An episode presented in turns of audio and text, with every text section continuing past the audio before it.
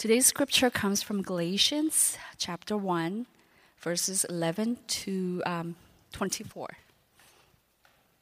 Paul, called by God. For I would have you know, brothers, that the gospel that was preached by me is not man's gospel.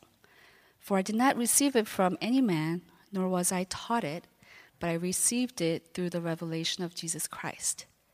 For you have heard of my former life in Judaism, how I persecuted the church of God violently and tried to destroy it. And I was advancing in Judaism beyond many of my own age among my people, so extremely zealous for, was I for the traditions of my fathers.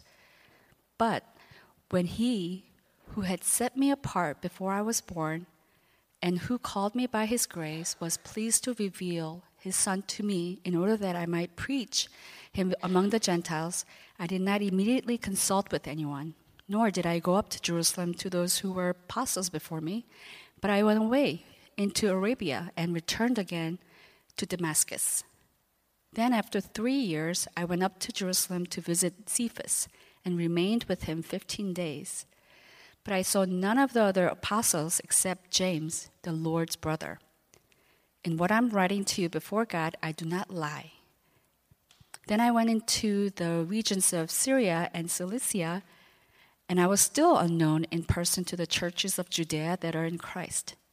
The only were, they only were hearing it said, He who used to persecute us is now preaching the faith he once tried to destroy, and they glorified God because of me. This is the word of Lord. Hey, New Hope. It is very good to see you all. I want to welcome you all once again. Um, my name is Rob, um, pastor here. If I don't know you yet, I'd love to get to know you um, today. Um, and if you're visiting with us, especially, I just want to welcome you and, and let you know that we're, we're really glad that you're here. Um, one shout out to one first time um, church attendee in particular. I spotted a little man by the name of Christopher On back here. And uh, this is first time in the building, I believe. He's only a couple weeks old. So praise the Lord for um, the health that He's given to, um, to Christopher's parents. Oh, they're back there, Jenny and, and Jimmy. And he's back there. Yeah, man. Praise the Lord. Thank you for, for bringing that little man out to worship God with us. Um, today's message is a simple one, but it's an important one. And, and I think it's simple enough that I can, I, can, I can summarize it in two sentences. And here it goes The gospel is not a call to work harder to reach God. It's the story of how God worked all things together to reach you. The gospel is not a call to work harder to reach God. The gospel is a story, it's the story of how God worked all things together to reach you. Last week, we started um, walking through the epistle to the Galatians, this New Testament book. Epistle means letter, and this is a letter that was written to a group of churches in the region of Galatia, which uh, most scholars agree was probably in what is now central Turkey. And what we saw last week in the opening words of this letter is that, is that the letter to the Galatians is a message from God. The Apostle Paul wrote this letter but he makes it clear in the very early words. In the, right in the beginning, he says, I'm writing this as an apostle, that is, as one who has been set apart and sent by God. I write this letter to you as a representative of God. So the letter comes to us with all the authority of God Himself. It's a message from Him. But the other thing we saw last week is that not only is Galatians a message from God, it's also a confrontational message. There are some tough words in this letter. And, and what we need to know, what we need to know, when we saw this last week, and I want us to revisit it again, is that when God confronts us, that's always a good thing. It's always a good thing. When God Himself confronts us and starts to talk to us about things that are in our hearts or things that maybe He's confronting us about our words or our actions or our thoughts or our character. But when he confronts us, it's actually an act of grace. That is, in the confrontation itself, God is extending kindness to us, undeserved kindness. You and I need God to confront us. If you're a follower of Jesus Christ, God confronts you in different ways. Maybe He confronts you as you're reading His Word, or maybe in times of prayer. Maybe it's through preaching. Maybe God confronts you through a friend or a family member. It's always His Spirit that's doing the work, but His Spirit uses different tools. Maybe you're driving down the highway and, and you begin to, to, to think of things. You begin to realize certain things about your words, your, your, your thoughts, your actions, your character, uh, your life that you've never really taken the time to think about, or you've never been able to really see clearly. God is revealing them to you. And, and, and it's hard when you start to see those things, or when God's word starts to convict you and pierce you. It's hard to receive that. And yet I'm saying it's always a good thing. Because God is moving towards you in grace. His goal is not just to reveal your sin to yourself so that you'll be left in a place of just like despair and shame his goal is that you would go from seeing the sin to then seeing Christ. And in Christ, see the solution to the sin. So that in Christ, you'd see that there is, in fact, forgiveness, there is, in fact, healing, there is renewal in Jesus himself. So, when God confronts us, let's embrace that. Let's take it and let's listen to the Holy Spirit when He's convicting us. And let's agree with him. Remember, we, we saw last week that, that sometimes we, we opt for different strategies when God starts confronting us. Sometimes we might try to ignore what he's showing us. Sometimes we might try to self justify, cover up for ourselves in the face of what he's showing us. Or, or, sometimes we try to deflect attention elsewhere. Start comparing ourselves to other people, deflect the attention to someone else who's got way more problems than we do, or is clearly much worse sinner than we are, that sort of thing. But all of those, all of those are such unwise options. But I wonder if maybe you caught yourself doing any of those things this week. I wonder, I wonder if you, you spotted yourself implementing any of those strategies. Um, I, I suspect that many of you did. If you were paying attention to the movements of your heart over the course of this week, I know that I saw this in myself.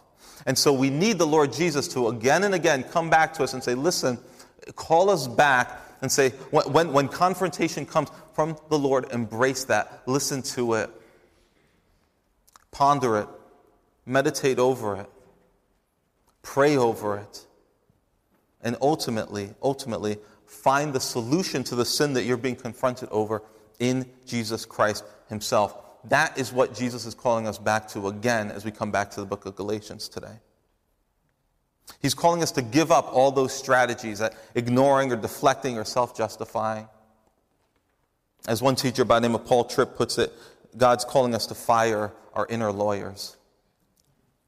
You know, that lawyer, you, maybe you have him on retainer, you have her on retainer, and um, whenever, whenever um, the Spirit starts to convict you about your words, your actions, your thoughts, your character, any aspect of your life, you, you, you, you bring out that lawyer and, and you hear that voice starting to defend you and deflect and justify.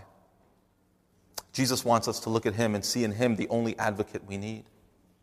He wants us to say, Jesus, you are my only advocate.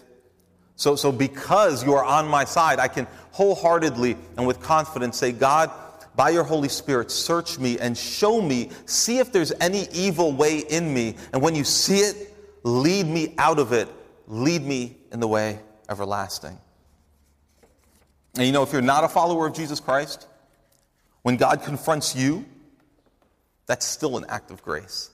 There's still so much good in that, even if you wouldn't identify yourself as a Christian right now. So I want to, I want to encourage you to embrace that too. Paul, the author of this letter, knows this from firsthand experience that it is good when God confronts you. Because before the Apostle Paul was an apostle, before he was a Christian, I'm going to show you what happened here in Acts chapter 9. Let's look at it. He tells us a story in Acts chapter 9 about what, what happened. The, the, the, the author of Acts, Luke, tells us a story about what happened to Paul, who at the time was going by the name Saul. Look what it says there, Acts 9 1. It says, But Saul, later to be known as the Apostle Paul, still breathing threats and murder against the disciples of the Lord, went to the high priest and asked him for letters to the synagogues at Damascus, so that if he found any belonging to the way, that is, any who are following Jesus, the way was shorthand for Christianity, any of the Christians, men or women, he might bring them bound to Jerusalem. Now, as he went on his way, he approached Damascus, and suddenly a light from heaven shone around him. And falling to the ground, he heard a voice saying, Saul, Saul, why are you persecuting me? And he said, Who are you, Lord? And he said, I am Jesus, whom you are persecuting. But rise and enter the city, and you will be told what you are to do. And the men who were traveling with Saul stood speechless hearing the voice, but seeing no one. And Saul rose from the ground, and although his eyes were open, he saw nothing. So they led him by the hand, and they brought him to, Damascus, and for three days he was without sight, and neither ate nor drank. This is what I call a confrontation. this is God stopping you in your tracks. The Apostle Paul was, was breathing threats and murder against the followers of Jesus. All right? He was completely opposed to Christians. This, this doesn't mean that he was just saying mean things about him. He wasn't just like, you know, instigating a smear campaign against them. He wasn't just publishing negative op ed articles about them. He wasn't just, you know, posting sarcastic memes about them. He was actually hunting down Christians. And, and he was having them arrested, and in some cases, he was having them executed. He's on his way to do just that in the city of Damascus when Jesus himself confronts him and says, Why are you persecuting me? Talk about confrontation. Now, I'm not, I don't think that Paul, at the, at the moment when that happened, necessarily saw good in that or saw grace in it. I'm guessing that Saul probably thought that this was the end for him. He's been arresting, murdering, otherwise just harassing Christians. Jesus says, I associate so much with these Christians that when you persecute them, you're actually persecuting me. I'm the Lord. And Saul sees that because Saul even calls him Lord, even before he even knows who he is. Saul probably thought, this is the end of the road. I've made a horrible mistake. I don't know if I'll ever get to Damascus. I don't know if I'll ever make it out of this spot here because I've just been confronted by an angry God who's saying, You are my enemy. But eventually, Paul would come to see wonderful grace in all of that. Saul eventually saw the goodness of God in that confrontation. He came to love the Jesus who confronted him. Because Saul, for so long, I keep calling him Saul or Paul, same thing, right? He had gone for years, years trying to be righteous. He was doing everything he could to be righteous in the eyes of God. He wanted to be a good person in God's eyes. We're going to see later how hard he worked for that. But this confrontation and what he would come to, to see from Jesus in the days following would convince him that righteousness does not come by working hard to impress God, but that righteousness comes by grace through faith in Jesus. That is, you are made righteous. You are made right by grace. And grace means a gift, it means it's freely given to you. You don't make yourself righteous, God does. You don't justify yourself, God justifies you. It's freely offered. And the way you receive that free offer is by faith. Simple faith. Trusting belief. But more specifically, it's trusting belief in Jesus Christ Himself, who He is, and what He did when He died on the cross and He rose from the dead. That's the gospel that the Apostle Paul came to embrace. And it all started with that confrontation. And he not only embraced that message of the gospel, that, that message of righteousness by grace through faith in Jesus, but he started passing it on like crazy. He dedicated the rest of his life to teaching it. He did that in the region of Galatia, in fact. He helped plant these churches in Galatia that were founded on that very message. But, but by the time we, we get to, to this point in history, when the book of Galatians was written, Paul had heard that, that the people that he had passed this message on in this region were deserting it. They were trading this beautiful message of grace in for a distorted version of the gospel. Paul says earlier in, in, Galatians 1, it wasn't really a gospel, it was a fake gospel, it was a distorted, warped version of the true message. And people in Galatia who were distorting the gospel and were leading others astray. They were, they, were, they were sowing seeds of distrust in that church against Paul. They're saying, look, Paul was here with you. He taught you this message of salvation by grace through faith in Jesus. It's a fine message, but it really isn't the full gospel. There's more to it, folks. So they, they started adding elements to this gospel. And they also started undermining the authority of the Apostle Paul and saying, look, Paul wasn't even really a legitimate apostle in the first place. We saw that last time. And then, and, and, and then they also say, not only was he not really a legitimate apostle, but the, the gospel he gave you, it was like a secondhand, counterfeit, bootleg gospel. It wasn't the real deal. And Paul addresses that directly here in the verses we're looking at today. Because in verse 11, he says, For I would have you know, brothers, that the gospel that was preached by me is not man's gospel. For I didn't receive it from any man, nor was I taught it, but I received it through a revelation of Jesus Christ. He's saying, Look, the message I gave you came straight from God. I didn't make it up myself, and I certainly didn't get it from someone else. God revealed it to me through Jesus. The gospel was delivered to me firsthand. Now, now, now, here's the thing lots of religions make this sort of claim, don't they? There have been many religious leaders throughout history that have said, I got a revelation from God, I'm now going to pass it on to you, and I want you all to follow me. You've heard this story before, right? Religions have been founded on this. Mormonism, I think, was founded largely on that kind of, of message. Islam as well, the fastest growing religions in the, in the world, also uh, based on that idea that, that someone, a prophet, gets a revelation from God and then tells everyone, here's what God said, follow me, this is truth. Now, what's different about what Paul is saying here, because he's saying kind of the same thing. He's saying, look, God gave this to me directly, listen to me. But what's different here is that he's saying, it's not a unique message that I received. In fact, the message that I'm giving you and that I gave you is the same message that Jesus preached when he walked the earth. It's the same message that was pointed to throughout the Old Testament. It's the same message that John and Peter and all the other disciples preached. It's not a unique message. I'm just telling you, I didn't get it from them. I got it from God, but it's the same message they gave you.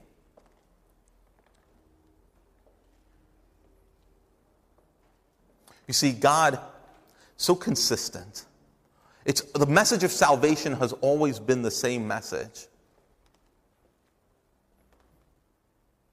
Salvation by grace through faith. All throughout the scriptures, we see it. It's less clear in the Old Testament, but as we make our way through, it becomes clearer and clearer and clearer. Paul's saying, My message is that same old message. Thing is, I got it directly from God. I didn't receive it from someone else. So don't accuse me of somehow, of, of somehow just inheriting a man made message from another teacher. In verse 23, in, in fact, it says that people came to see that, that he who used to persecute us, Paul, is now preaching the faith he once tried to destroy. So he was preaching the same gospel that he had once tried to snuff out.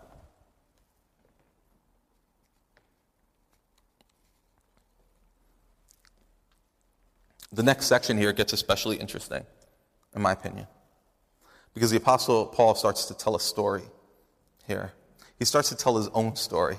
And I think it's a pretty awesome story. Um, I don't know if any of you are comic book fans. Growing up, I was not a huge comic book fan. Even now, I'm not a really big um, fan of, of superhero movies and that sort of thing, but maybe some of you are. But one, one aspect of that genre, the comic book realm, that, I, that I've always loved is the idea of an origin story. Do you know what that is? The origin story. It, it, it's, it's where you find out where it all started for some particular character. Like, like the story of like how did Batman become Batman, right? Or, or how did Spider-Man realize that he was different from everyone else and he had, he had these new abilities? And what I love about those origin stories is that those characters, they're, they're facing all these identity issues when they start to realize they're different from everyone else, or they're, or they're going through this, they're becoming a hero. And, and, and so they're, they're, thinking, like, who am I really? And, and, and what do I do with this? And, and how's this going to affect the people in my life? And, and how am I going to live now with these powers or now with this new identity? So that, that's, what, that's what really gets me about these superhero movies. That's what I love. My, my kids love like the, the, the fights and the action. That's cool too. But I'm, uh, I don't know. Sometimes like, you know, where does, where does Peter Parker get his like sense of, you know, self from? Where, where, how, where, where did he, what does he do with these identity issues that he's struggling with? Where does he get his, his sense of true value and, and, and identity? Well, origin stories are simply the stories of how people became who they are. Paul here gives us his origin story. So, so, so check it out here in verse 13. He says, For you have heard of my former life in Judaism, how I persecuted the church of God violently, and I tried to destroy it. And, and I was advancing in Judaism beyond many of my own among my people. So extremely, extremely zealous was I for the traditions of my fathers. You see, the Apostle Paul, at one time, was a star on the rise within his faction of Judaism as a Pharisee. He says, You've heard about this. You've heard about me. I, w- I was kind of a big deal. I, I had surpassed my peers in terms of just my academic ability, my spirituality, my zeal for God, I was head and shoulders above others. I was on the rise. He says, I was all about maintaining the religious traditions of my ancestors. I took it seriously. And I was better than most of my peers at it. But, but he goes on to say it was, it was a violent history, too. Because Paul's goal in life was actually the total extermination of Christianity. He wanted these followers of Jesus done and dead. But here he says, That's my former life.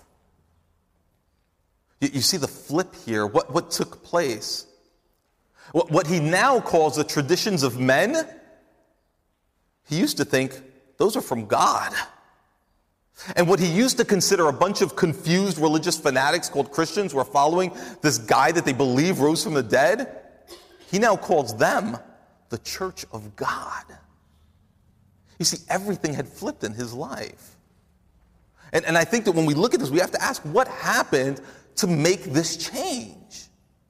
Now, if you're a member of the Galatian church, this letter would have been read to you in public in the gathered church. And as you heard this read for the first time, you might think, oh, okay, this is a point where the Apostle Paul is going to tell us that story about how he's on his way to Damascus, and then Jesus showed up, he fell, he was blind, he repented, and he followed Jesus, and he became the apostle. That's probably the story Paul's going to tell here. But it's not the story he tells.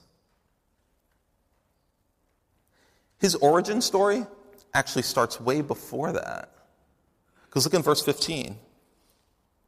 He says, But, but, when he who had set me apart before I was born and who called me by his grace was pleased to reveal his son to me in order that I might preach him among the Gentiles, I did not immediately consult with anyone. You see, here's Paul's origin story.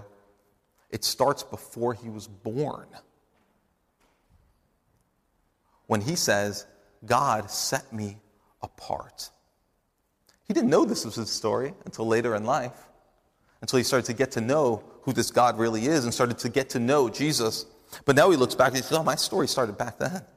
Before I was born, God set me apart. And at this point in his story, at that very phrase, the, the, something shifts because before then he's been talking about I, I, I. Like I was all about the traditions of my father. I wanted to destroy Christianity. I, I, I. And at this point it switches and the subject becomes God. He says, God set me apart before I was born. He called me by grace. He revealed his son to me. He gave me a new mission and a new purpose in life to preach this gospel to the Gentiles. Paul's story becomes all about God. You know, when he says these words, God set me apart before I was born, this is, this is kind of clever what he's saying here. Because Pharisees, the people that, that Paul associated with and ran with and really cared about for much of his life, they would identify themselves as being set apart by keeping God's law. Pharisees would say, That's how we're set apart. That's what makes us different. We keep God's law, you don't. Paul is saying, I was set apart before I even had a chance to keep or break God's laws. I was set apart before I even saw the light of day. I was set apart before my name was even known, before I was born. And, and, then later in life, once I was born, that's when God called me by grace. This undeserved moving towards me in kindness, God called me to Himself. And then, and then he says, he, he revealed his son to me. And, and really, what Paul's saying there when he says that, that Jesus was revealed to him, he means more than just that, that confrontation he had on the road to Damascus. It's more than that. Because over time, what happened is that God revealed to Paul, and really, this could be translated revealed in me. It was an in, inward realization, illumination, whereby Paul came to see Jesus in a whole new light and realized he's not just a guy that a bunch of people have become infatuated with and are following. He is, in fact, God.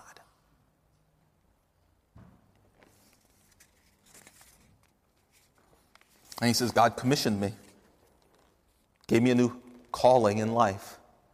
You're going to preach Jesus and make much of Jesus. And then, and just the, in the twist of irony, which is, which is kind of weird, he says, You're going to preach this gospel amongst the Gentiles. Paul was pretty proud of his Jewishness. He, he, he, was, he was pretty good at being Jewish. God says, No, you're, you're not even going to operate in that realm anymore. I'm going to send you to Gentile people. You're going to make much of Jesus there. Do you see the power of God in this story? Do, do you see the sovereignty of God? And by sovereignty, I, I mean, I mean God's uh, uh, overarching, complete control over all of this. God sets apart, and then He calls, and then He reveals, and then He commissions. And maybe even if you, as you hear that language about God setting someone apart, choosing them before they were born, that might trouble you a bit. Maybe, maybe you have a hard time knowing what to do with that. I mean, that's understandable. But this, this idea that God chooses people and sets them apart long before they're even born, before, in some passages, say the foundations of the earth. It's a truth that we can't escape. It's throughout the Bible. It really is. I'll, I'll read just a couple of verses here that, that, that talk about this truth. In Ephesians 1, verse 4, it says, He, God, chose us in Jesus before the foundation of the world that we should be holy and blameless before Him. He chose us in Jesus before the foundation of the world, set apart, chosen Look at, look at 2 Thessalonians 2, verse 13. It says, But we ought always to give thanks to God for you, brothers. Here's one reason we can thank God for our brothers and sisters in Christ. Beloved by the Lord. Here's one reason we thank God for our brothers and sisters because God chose you as firstfruits to be saved through sanctification by the Spirit and belief in the truth. So, so what was going to happen in the future? You would be saved. And how was that going to happen? You were going to be saved by the Spirit as you believed in the truth. That was going to happen in real time in your life. But before that ever happened, Paul says, I thank God that He chose you in the first place.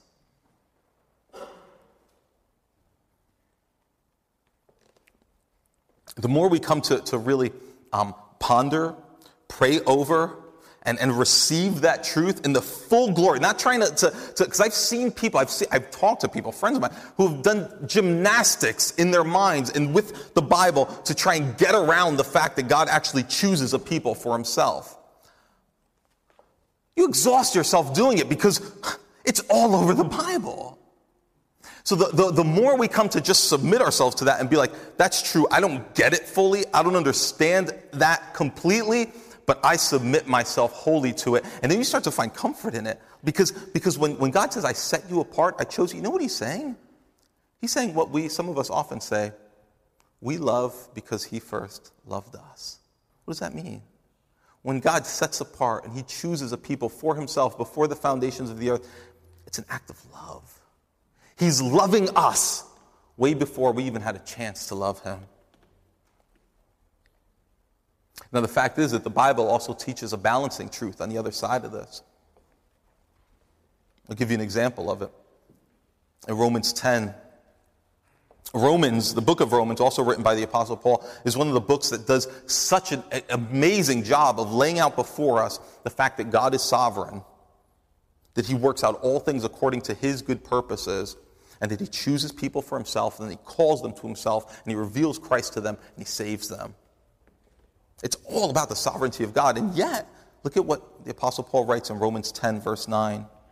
He says, If you, see, here he's not talking about God, he's showing us the other end side of the coin here. He's saying, If you, whoever you are, confess with your mouth that Jesus is Lord and believe in your heart that God raised him from the dead, you will be saved. Whoever you are. He didn't say, look, if God chose you, and you'll find out later if that really happened or not. No, he says, look, if you, if you confess with your mouth that Jesus Christ is Lord and believe in your heart that God raised him from the dead, you will be saved. And then later in verse 13, he goes on to say, For everyone, everyone without distinction who calls on the name of the Lord will be saved. And I believe what we have here is the same truth from two different sides. From one side, we see God chooses in love, he moves towards people and says, I'm going to, I'm going to, I, I promise to love you and save you. And on the other hand, we have this responsibility of people like you and me to actually believe the message of the gospel and to, to call out on the name of the Lord to be saved. One of the greatest preachers, I believe, who ever lived, a guy by the name of Charles Spurgeon, he put it this way. I think this is good. He said, before salvation, before we are saved, we see a sign on the outside of heaven, and it says, Whosoever will may come. Anyone who wants to come, come on in. But then he says, then we get inside, and we turn back and we look over the door, and we see another sign on the other side of the door, and it says, Chosen in Christ before the foundation of the world. You see, this idea of God's uh, setting apart and choosing, electing a people for himself, it's best understood in hindsight.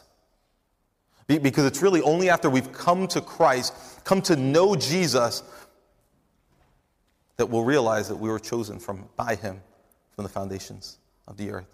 When we come to actually decide to follow Jesus, make a decision to submit to him as Lord, then we realize in hindsight, he had made a decision in eternity past to make me his own.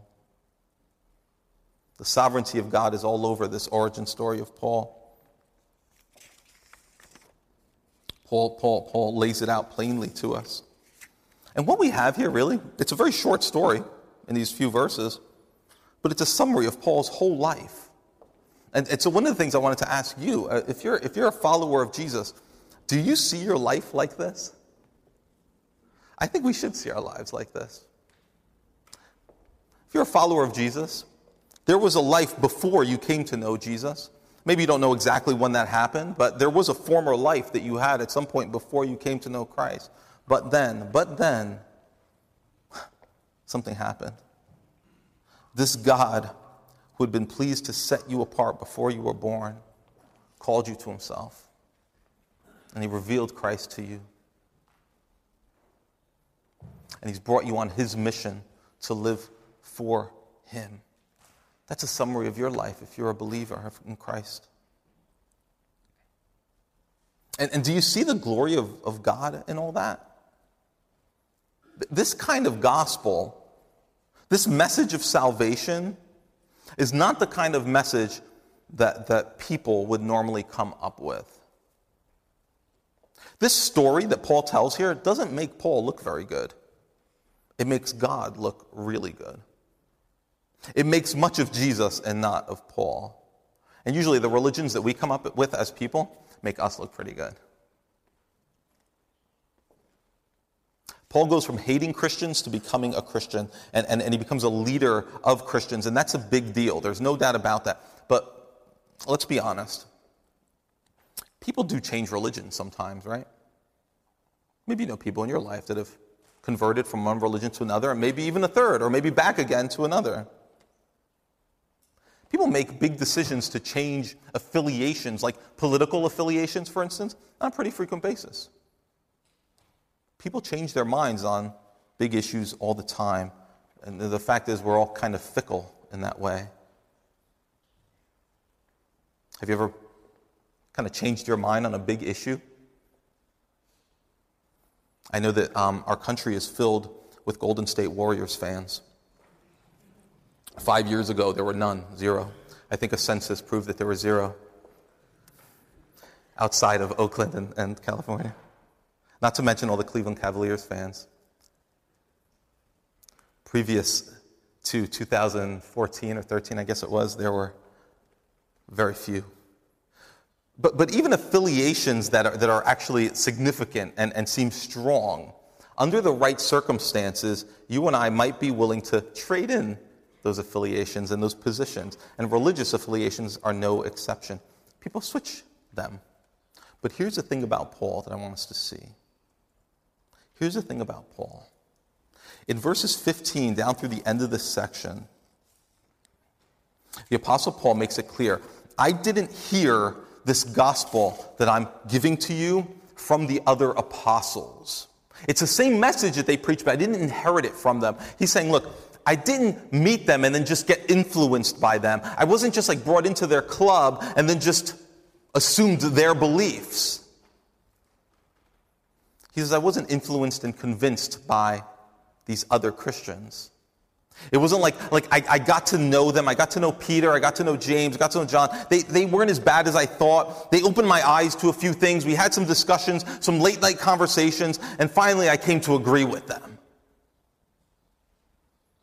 No, he says, God revealed the beauty and the power of Christ to me directly. God revealed the gospel message to me. And really, here's the thing that amazes me about this man. Here's the thing that should amaze us about this story. The Apostle Paul does more than just change teams here. He goes from being a guy who spends his life, all his energy, working to do everything he can to earn God's approval. In his mind, his eternal destiny depends on how impressive he is in God's eyes. This man was an overachiever. He was like summa cum laude, first team All American. He's the guy that all the other Pharisees felt lazy and non-committal when they were around. Him. He makes us look bad. I thought I was serious about this, but this guy is off the charts. But after an encounter with Jesus Christ, he becomes a man who can't say enough about grace. That wasn't even really a category for him. He can't say enough about the fact that God hands out for free acceptance and approval and forgiveness to all who will receive it by believing in Jesus. He's totally taken by this message. He embraces it and he's like, everyone has to know this. Even the least impressive, even the worst sinner can get in on this. It doesn't matter what you've done. Believe in Jesus. Look, the, the gospel didn't just confront Paul's core beliefs. It did that, but it went deeper. The gospel threatened everything that Paul has built his life on. And Paul decides to walk away from it all. Everything that he had erected, everything that he had founded, his identity, his sense of, of, of self worth, his goals for the future, everything was built on top of what he came to see was useless and pointless and so much less beautiful than the gospel. So he walks away from it all and he stakes everything on this. I can be righteous by grace through faith in Jesus. And this is, this is a huge paradigm shift, and, and it displays to us the power of the gospel. That, that a guy could go from, from working hard for God to resting in the grace of God. And, and that all the work he now does is just a response to the grace of God. He's freed and he wants everyone else to be free. And by the way, this is, this is what true repentance looks like. The Bible often talks about repentance and faith in Christ. This is what repentance looks like it's, it's a dismantling and a walking away from what you built your life on and, and, and abandoning it and building a life on Jesus. He says, That was my former life. Not, not, he's not just saying, Look, I used to do some stuff, but I'm not really into that anymore. I'm trying to live differently now, trying to clean up. No, he says, I built a life and God showed me how silly it was. So I walked away from it into a new life that God gave me. So, what are you working hard for? What, what are you working for in life? What's your goal? What are you trying to achieve? Paul had some, some serious goals. He abandoned them all, traded them in for a life in Christ with a new mission handed to him by Christ. Paul's story ultimately brings glory to God. When you read this testimony, what you see is a very big and loving Lord, a merciful God who does everything. That, that passage in Acts 9 I read before about how you know, the Apostle Paul's on his way to Damascus. He gets knocked down by the vision, and that's an awesome story. But I think what's going on here in Galatians 1 is actually a cooler story. I think it's a more amazing story because it tells us about how God had orchestrated everything in Paul's life from before he was born to bring him to a point where he would call him to himself and rescue him. And that story reflects your story if you are a follower of Christ. What has God done in your life? What has He done?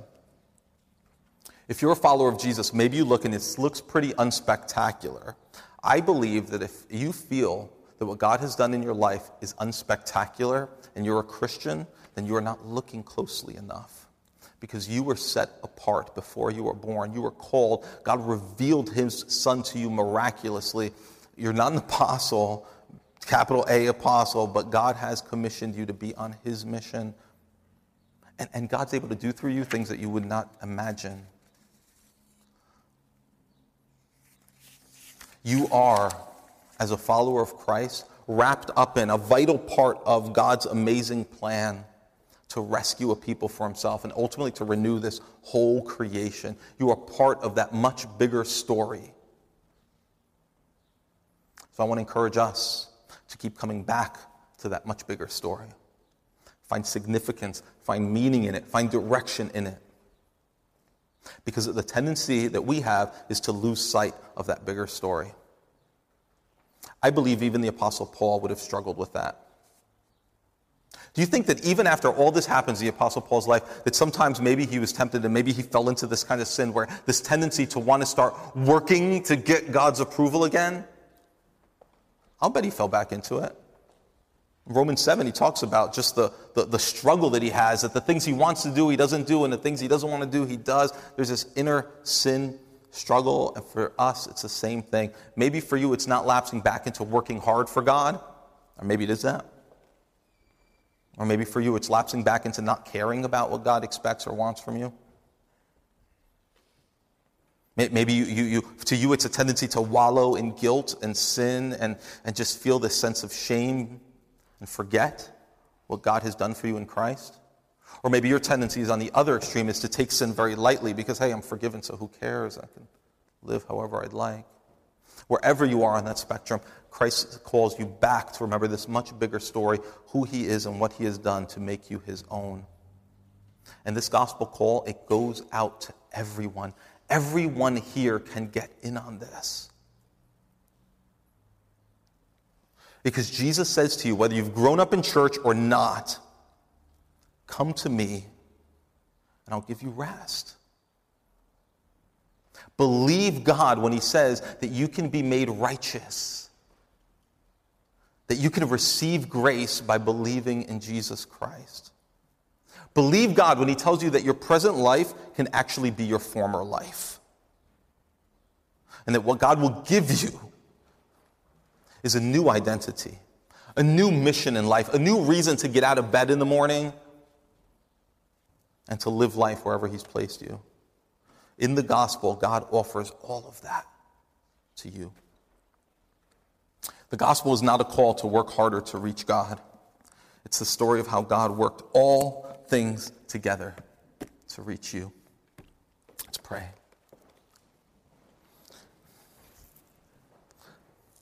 God, would you would you confront us inwardly with the glory of your grace in Jesus Christ. What you've shown us in your word is, is um, it's earth shattering.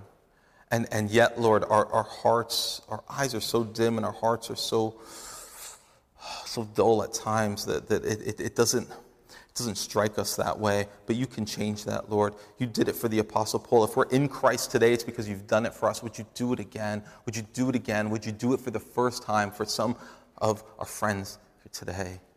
Would you reveal the glory, the beauty, the power of your grace in Jesus Christ. It's in His name we pray. Amen.